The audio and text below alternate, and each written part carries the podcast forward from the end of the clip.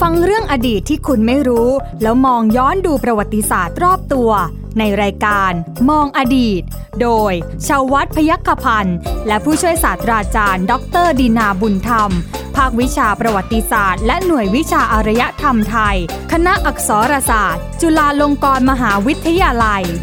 สวัสดีครับ คุณผู้ฟังครับต้อนรับคุณผู้ฟังเข้าสู่รายการมองอดีตครับ รายการที่เราอยากจะให้คุณได้เรียนรู้ประวัติศาสตร์ ไปด้วยกันเรียนแล้วก็ง่ายๆเลยนะฮะคุณผู้ฟังครับ เราย่อยให้คุณผู้ฟังได้ฟังง่าย วันนี้ผมใหญ่ชวัฒน์พิจักรพันธ์ครับคุณผู้ฟังมา พบกับคุณผู้ฟังที่นี่ที่เดิมนะครับกับผู้ช่วยศาสตราจารย์ดรดินาบุญธรรม อาจารย์จากภาควิชาประวัติศาสตร์และหน่วยวิชาอารยธรรมไทย คณะอักษรศาสตร์จุฬาลงกรณ์มหาวิทยาลัยสวัสดีครับอาจารย์ครั ครับ บสวัสดีครับคุณใหญ่ครับ สวัสดีท่านผู้ฟังทุกท่านด้วยครับ คุยไม่จบฮะ ใช่เออนะครับ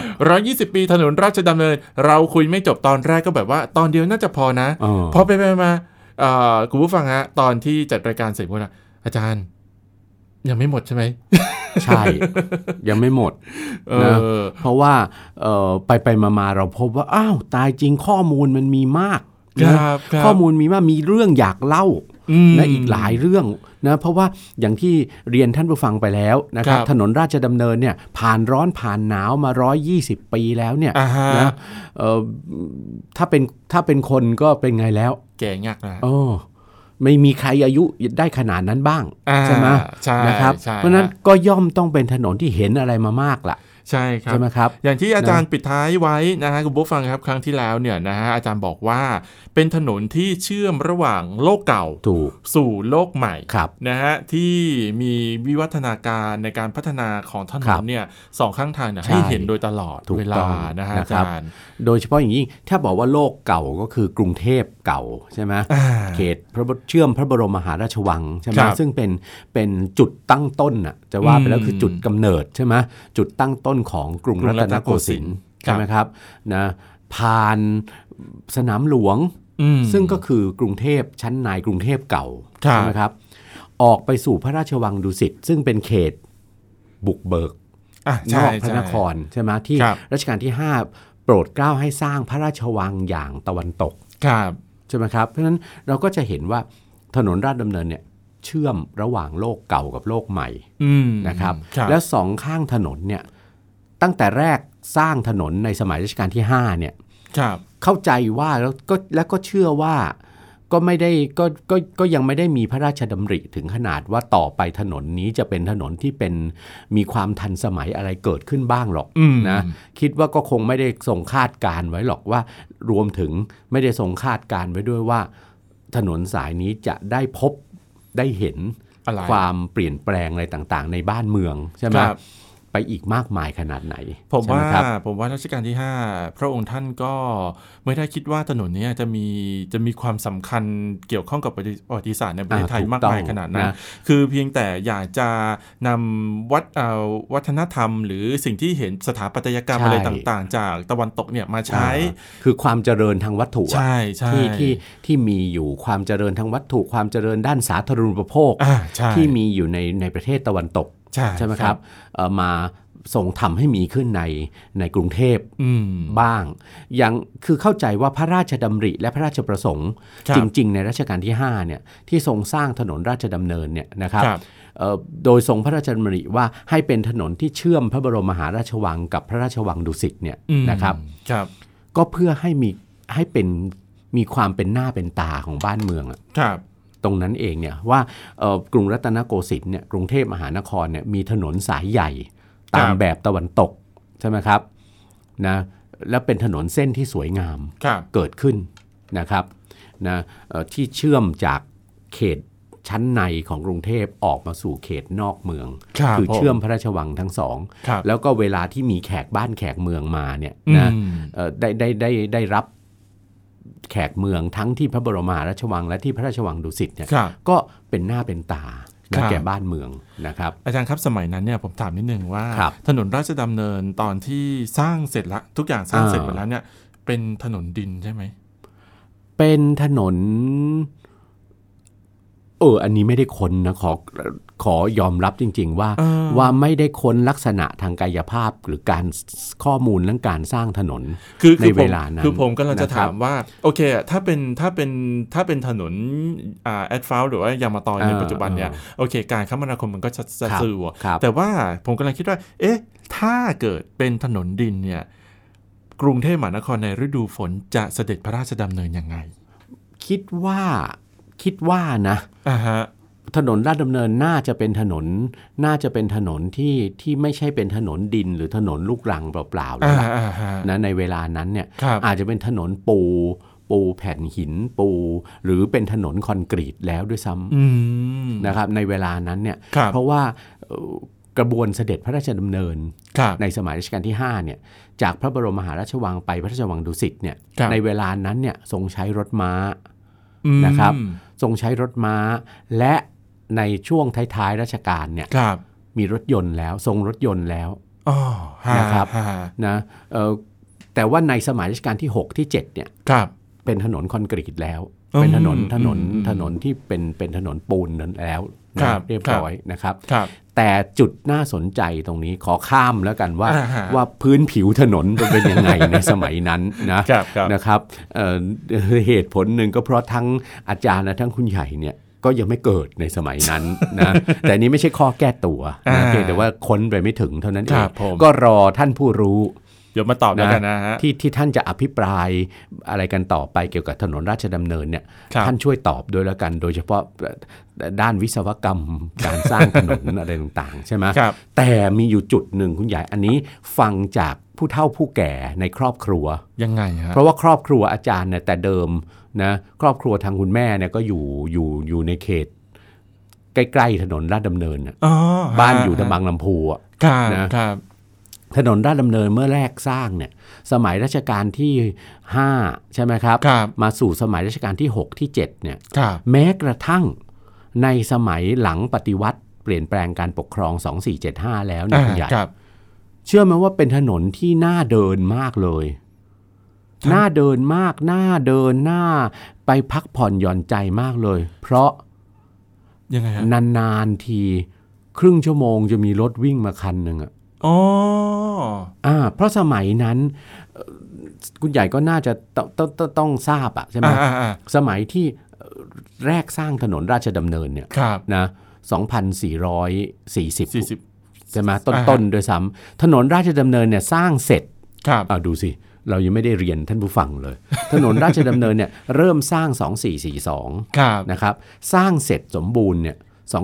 2449 โอ้จ็ด เกือบ ปี เกือบปลายรัชกาลแล้วนะ ครับค ส รั อบ งสี่สี่เก้าเห็นไหม ครับ ว่าใช้เวลาสร้างนานแค่ไหน เพราะฉะนั้นตรงเนี้ยสันนิษฐานได้ว่า ลักษณะของถนน อืม พื้นผิวถนนไม่น่าจะเป็นถนนดินหรอก ถ้าสร้างกันนานขนาดนี้ คงจะต้องเป็นถนนถาวรแล้วล่ะ อ่า ใช่ไหมครับ แล้วที่สำคัญที่สุด แรงบันดาลพระไทยที่ไปทอดพระเนตรเห็น Avenue de Champs Élysées ที่กรุงปารีส อื เนี่ย มอืม ถนนชองเซลีเซ่เป็นถนนปูหิน สวยสิ ปูด้วยบล็อกหินน่ะ อ่า นะครับ ครับ อ่านะเอ่อถนนราชดำเนินเองก็ก็ที่ที่ที่เป็นแรงบันดาลพระไทยให้ทรงได้มาสร้างถนนราชดำเนินเนี่ย ครับ นะก็ก็น่าจะไม่แพ้กัน อืม นะครับ ครับ นะอ่ะแต่อย่างไรก็ตามในระยะแรกเนี่ยเป็นถนนเป็นถนนสำหรับเป็นหน้าเป็นตาของบ้านเมืองจริง ครับ ๆ ไม่ได้เน้นสำหรับการจราจร อ่ เพราะในเวลานั้นรถยนต์ น้อย ก็มีแต่เฉพาะบรรดาช ข้าน ราช ชั้น การ ปกครอง ครับ ใช่ไหมที่ที่ท่านจะมีรถยนต์ใช้ ครับ ใช่ไหมชาวบ้านธรรมดาต่างๆ ก็ไม่มีหรอก เดิน ใช่ไหม เนาะ ก็ก็เดินเอาสัญจรทางการสัญจรทางแม่น้ำลำคลองก็ยังมีบทบาทอยู่ ม ใช่ไหมครับเพราะฉะนั้นถนนราชดำเนินในระยะแรกเนี่ยหน้าที่ของถนนสายนี้คือความเป็นหน้าตาของบ้านเมือง ครับ ใช่ไหมก็พบว่าชาวพระนครที่บ้านเรือนอยู่ในละแวกใกล้เคียงเนี่ย อ่าฮะ นะก็จะใช้ถนนราชดำเนินนะเอ่อเป็นมากกว่าทางสัญจรอีกคุณใหญ่ ทำอะไร นะ อาจารย์ ก็คือการออกมาพักผ่อนหย่อนใจโดยเฉพาะในเวลาเย็น แดดร่มลมตกอ่ะ เป็นสวนสาธารณะย่อมย่อม ก็ออกมานั่งกันเพราะว่าเอ่อรัชกาลที่ 5 โปรดเกล้าให้ปลูกต้นไม้ ต้นมะฮอกกานี อ่า ต้นมะขามใช่ไหม ครับ ไว้สองข้างถนนราชดำเนิน ครับ ใช่ไหมครับ ๆครับ พอ ตกมาถึงสมัยรัชกาลที่ 6 ที่ 7 เนี่ย ต้นไม้ใหญ่เหล่านั้นเติบ เติ โต บโต ให้ร่มเงาแล้ว ครับ และที่สำคัญที่สุดตอนเกิดขึ้นใหม่ๆเนี่ยสร้างถนนใหม่ๆ ก็โปรดเกล้าให้ตั้งม้านั่งแล้ว อืม นะให้ให้ราษฎรใช้นั่งพักผ่อนหย่อนใจได้ ถนนราชดำเนินเป็นที่พักผ่อนหย่อนใจในระยะแรก ครับ ของชาวพระนครที่อยู่ทางด้านเสาชิงช้าทางบางลำพู อื ใช่ไหม อื เอ่อจะได้ได้ออกมา ครับ นะแล้วก็ที่สำคัญที่สุด นี่นี่ฟังจากผู้หลักผู้ใหญ่ในครอบครัว อ่าฮะ เล่าว่าแม้กระทั่งบนพื้นถนนน่ะ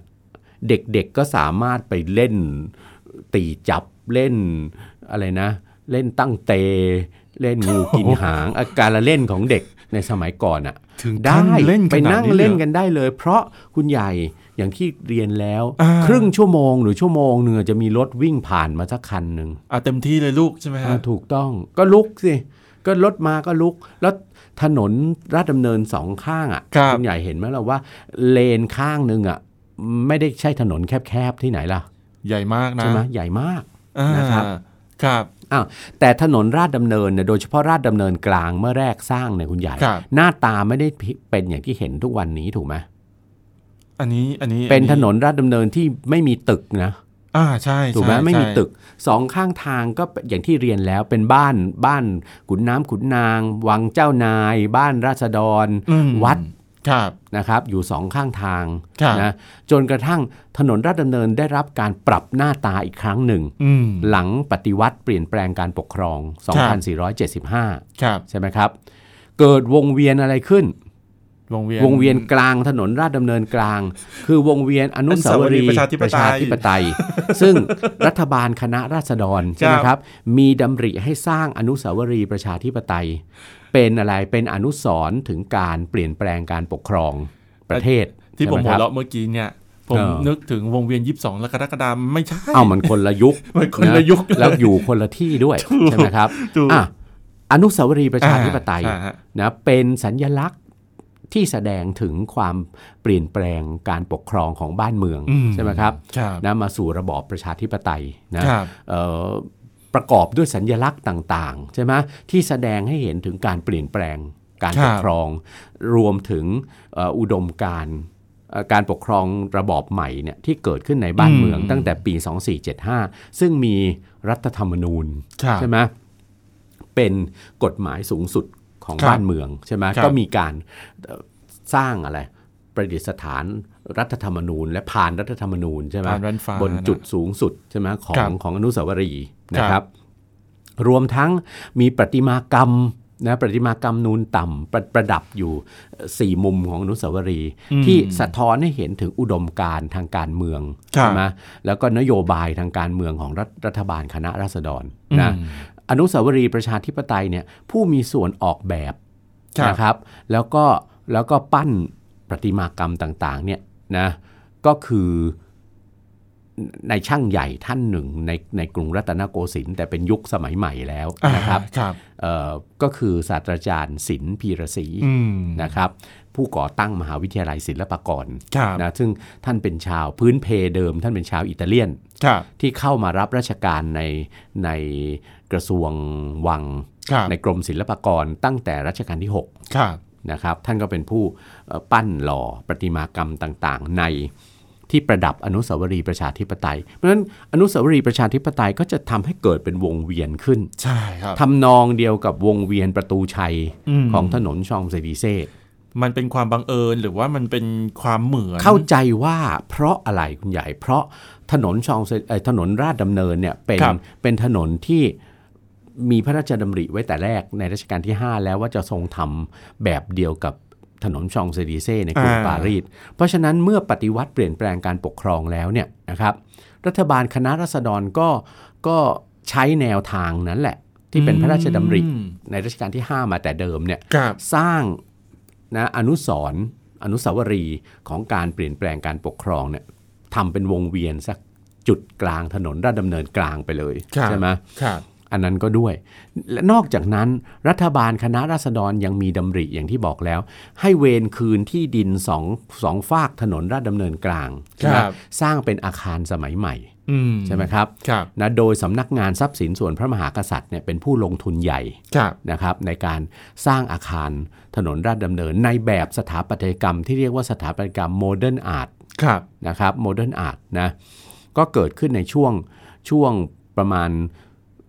ช่วงเกิดสงครามโลกครั้งที่สองอะทศวรรษ2480น่ะนะไปจนถึงหลังสงครามโลกครั้งที่สองกลุ่มอาคารนี้ก็จะเกิดขึ้น ครับ นะในรัฐบาลตั้งต้นในรัฐบาลจอมพลปพิบูลสงครามครั้ง ครับ ที่หนึ่ง ครับ นะครับคุณใหญ่สังเกตไหมนอกจากลักษณะทางสถาปัตยกรรมแบบโมเดิร์นอาร์ตนะสถาสถาปัตยกรรมสมัยใหม่ ครับ ของอาคารถนนราชดำเนินเนี่ยจุดเด่นอีกอย่างหนึ่งของอาคารถนนราชดำเนินเนี่ยคืออะไร คืออะไรเอ่ย ของอาคารแบบโมเดิร์นอาร์ตสอง อ่า ฝากถนนราชดำเนินเนี่ย คงกำลังนึกอยู่อา จารย์ โอ้ต้องเรียนเจออาจารย์ละ ทำไมรู้ไหมฮะ อ่าฮะ อาคารสองฝากถนนราชดำเนินเนี่ยมีเป็นคู่กันไปเรื่อยๆ มีเป็นคู่กันไปเป็นระยะระยะ เป็นอาคารที่สร้างในแบบเหมือนกัน แล้วก็จะคู่กันเป็นระยะ ทั้ง ระ สอง ยะ ฝั่ง ไป ใช่ไหมอาจารย์ ถูกต้องตลอด อ่า แนวของถนน อ่า ราชดำเนิน อ่าก ลางนะครับ อ่าใช่ เริ่มต้นจากเมื่อข้ามสะพานผ่านฟ้า ครับ นะลงมาสู่ถนนราชดำเนินกลางแล้วเนี่ย ครับ อาคารคู่แรกใช่ไหมจะเป็นอาคารที่มีจุดประสงค์จะสร้างเอาไว้เป็นโรงมหรสพ อืม โรงมหรสพนะครับ นะครับโรงละครโรงภาพยนตร์ ครับ นะครับนั่นก็คือโรงภาพยนตร์ นั่นไง เกิดทันไหม ไม่ทันนะ เอ่อไม่ทัน เอา โรงภาพยนตร์เฉลิมไทย ไม่ทันนะ นะครับโรงภาพยนตร์เฉลิมไทย อีกฝั่งหนึ่ง ครับ ปัจจุบันนี้ก็ไม่ใช่โรงภาพยนตร์แล้วนะครับอีกฝั่งหนึ่งปัจจุบันนี้เอ่อธนาคารกรุงเทพนะครับ อืมอืม มาใช้สถานที่เปิดเป็นเอ่อเป็นเป็นเป็นอะไรเอ่อเขาเรียกว่าเป็นเขาเรียกอะไรเป็นศูนย์ศูนย์แสดงนิทรรศการภาพถ่ายเอ่อภาพจิตรกรรมร่วมสมัย โอเค นะเขาเรียกว่าเอ่อหอศิลป์ ครับ สมเด็จคพระ รับ นางเจ้าสิริกิติ์พระบรมราชินี อ นา ยู่ ถ ตรงหัวมุม นะ ต ค ร รับ งสะพาน เพื่อเฉลิมพระเกียรติสมเด็จพระพันปีหลวง ครับ ใช่ไหมครับนะของธนาคารกรุงเทพตรงเชิงสะพาน เชิงสะพาน แต่ว่าอาคารด้านตรงกันข้าม อ่า ที่เคยเป็นโรงภาพยนตร์เฉลิมไทยเนี่ย ครับ นะครับ อาคารคู่ตรงนั้นเนี่ย อืมอืม ที่มีลักษณะเป็นโรงมหรสพเนี่ยทำเป็นหอสูงขึ้นไปใช่ไหม ครับครับ เพื่อแล้วก็มีบันไดทางขึ้นสูงขึ้นไปพอสมควร ครับ ก็เหมือนกับหน้าด้านหน้าของโรงมหรสพ อ่า จะเป็นโรงละครหรือโรงภาพยนตร์ในสมัยใหม่ใช่ไหม ครับ โรงภาพยนตร์เฉลิมไทยเนี่ยในสมัยเปิดใหม่ๆ ก็เป็นทั้งโรงละครเป็นทั้งโรงภาพยนตร์ไปในตัว คล้ายๆ กันกับศาลาเฉลิมกรุงอะ ครับ นะครับ แล้วก็ได้ทำหน้าที่รับใช้ชาวพระนครมาเป็นระยะเวลานานเชยว อืม จนกระทั่งถึงวาระสมโพธกรุงรัตนโกสินทร์200 ปี ครับ นะครับเอ่อรัฐบาลก็มีมีดำรินะคุณยายว่าจริงๆแล้วเนี่ยโรงภาพยนตร์อาคารโรงภาพยนตร์เฉลิมไทยเนี่ย สร้างขึ้นเนี่ยเป็นการบดบังทัศนียภาพ โบราณสถาน ศาสนสถานสำคัญ อ๋อ ซึ่งเป็น ครับ หน้าเป็นตา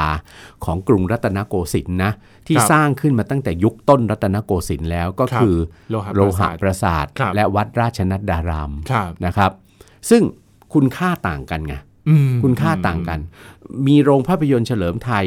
ก็ก็ก็ดูเป็นหน้าเป็นตาแบบสมัยใหม่ ครับ ขอให้กับบ้านเมืองใช่ไหม ครับ มีมี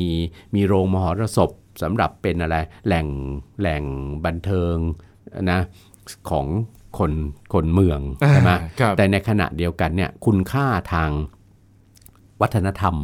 ทางจารีตประเพณีของโลหะปราสาทวัดราชนัดดาเนี่ยก็ก็มี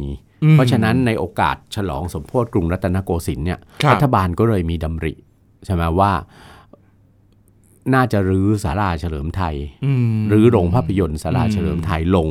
ครับ แล้วก็ปรับพื้นที่ที่เคยเป็นศาลาเฉลิมไทยเนี่ยนะครับ ให้เป็นให้เป็นลาน ครับ แล้วก็สร้างถาวรวัตถุอันหนึ่งสองสองอย่างขึ้นนะครับ สิ่งแรกก็คือพระบรมราชานุสาวรีย์พระบาทสมเด็จพระนั่งเกล้าเจ้าอยู่หัวรัชกาลที่ 3 ครับ ซึ่งทรงเป็นผู้สร้างโลหะปราสาท อืม สร้างวัดราชนัดดาราม ครับ ใช่ไหมแล้วเวลานั้น พระบรมราชานุสาวรีย์รัชกาลที่ 3 ยังไม่มี อ่าค ใช่ รับ ไหมครับก็ก็เป็นเป็นด้านหนึ่ง และข้างๆ พระบรมราชานุสาวรีย์รัชกาลที่3เนี่ยให้ออกแบบสร้างพระพลาทรงไทย ครับ นะครับ ซึ่งปัจจุบันเรียกกันว่าพระพรามหาเจษฎาบดินทร์ ครับ ก็ตามพระนามของพระบาทสมเด็จพระเจ้าอยู่หัวรัชกาลที่ ครับ 3 ในสมัยก่อนครองราชย์ใช่ไหมครับ ครับ พระพรามหาเจษฎาบดินทร์สร้างเอาไว้ทำไม สร้างทำไมฮะ เพราะว่าสมัยก่อนนั้นเนี่ยนะเวลาที่ประเทศไทยเราเอ่อสถาปนาความสัมพันธ์นะกับนานาประเทศ ครับ ทั่วโลกเนี่ยคุณใหญ่ ครับ นะเราก็รับพิธีการทูตมาอย่างหนึ่งก็คือการเชิญประมุขของต่างประเทศ จะเป็นพระราชาธิบดี พระราชินีนาถหรือประธานาธิบดี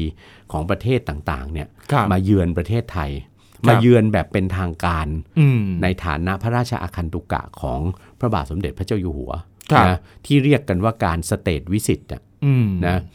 ในรัชกาลปัจจุบันเนี่ยรัชกาลขอไปในรัชกาลที่9 ครับ นะครับ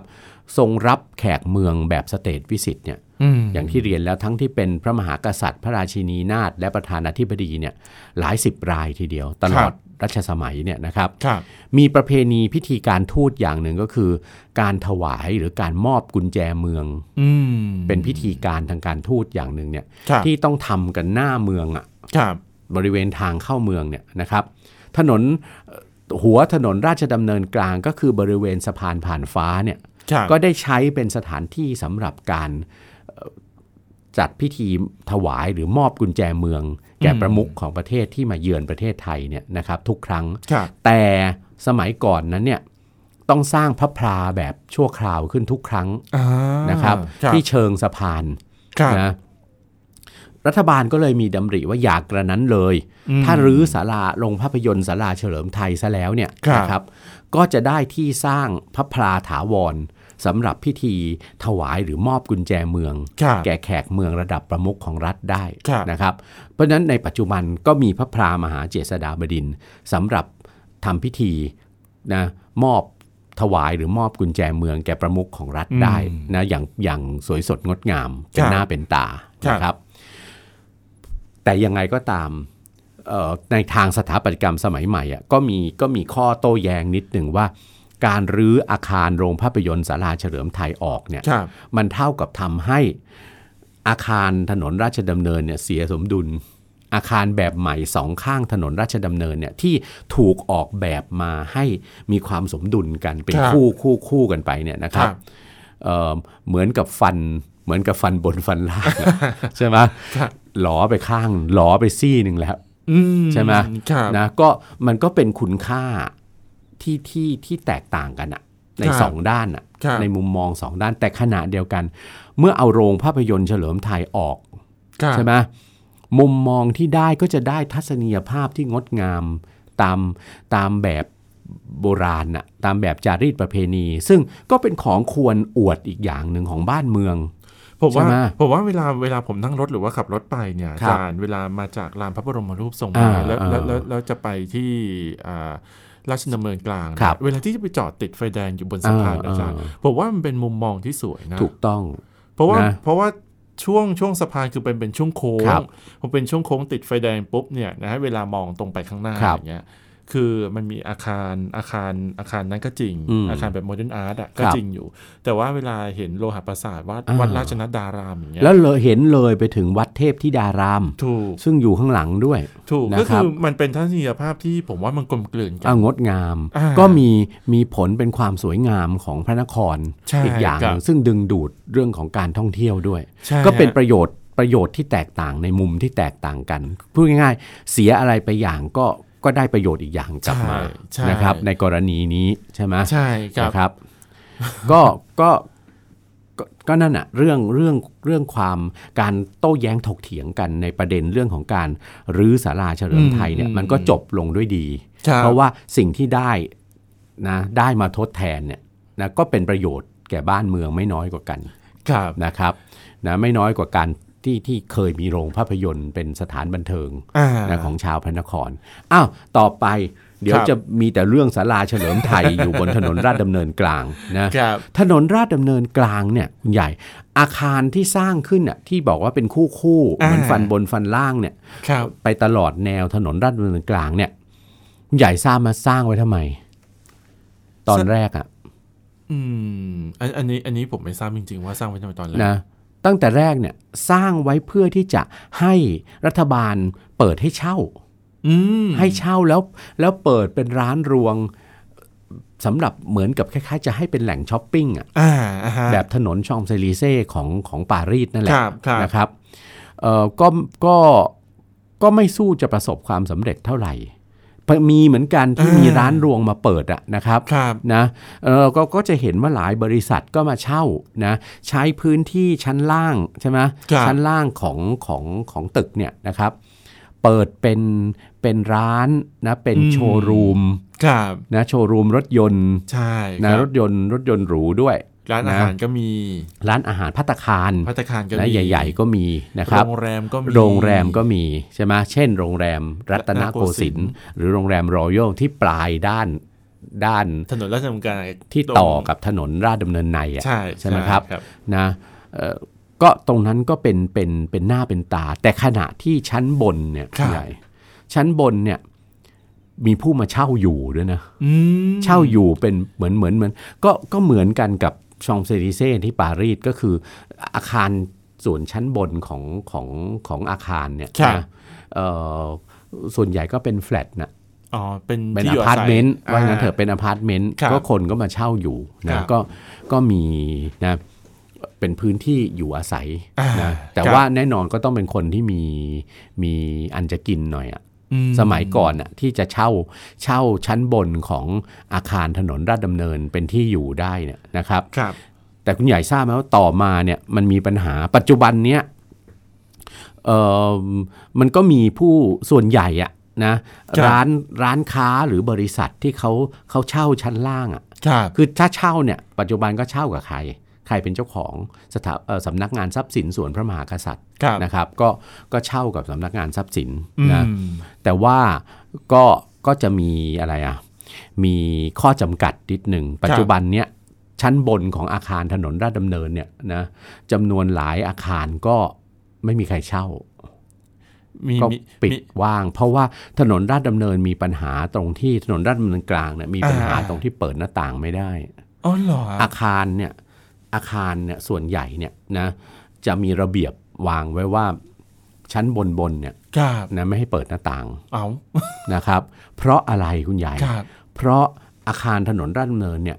เป็นทางเสด็จพระราชดำเนิน อ่าครั นะ บ เป็นทางอย่างหนึ่งคือเป็นทางเสด็จพระราชดำเนิน เป็นทางที่มีบุคคลสำคัญ ครับ ของบ้านเมืองเนี่ย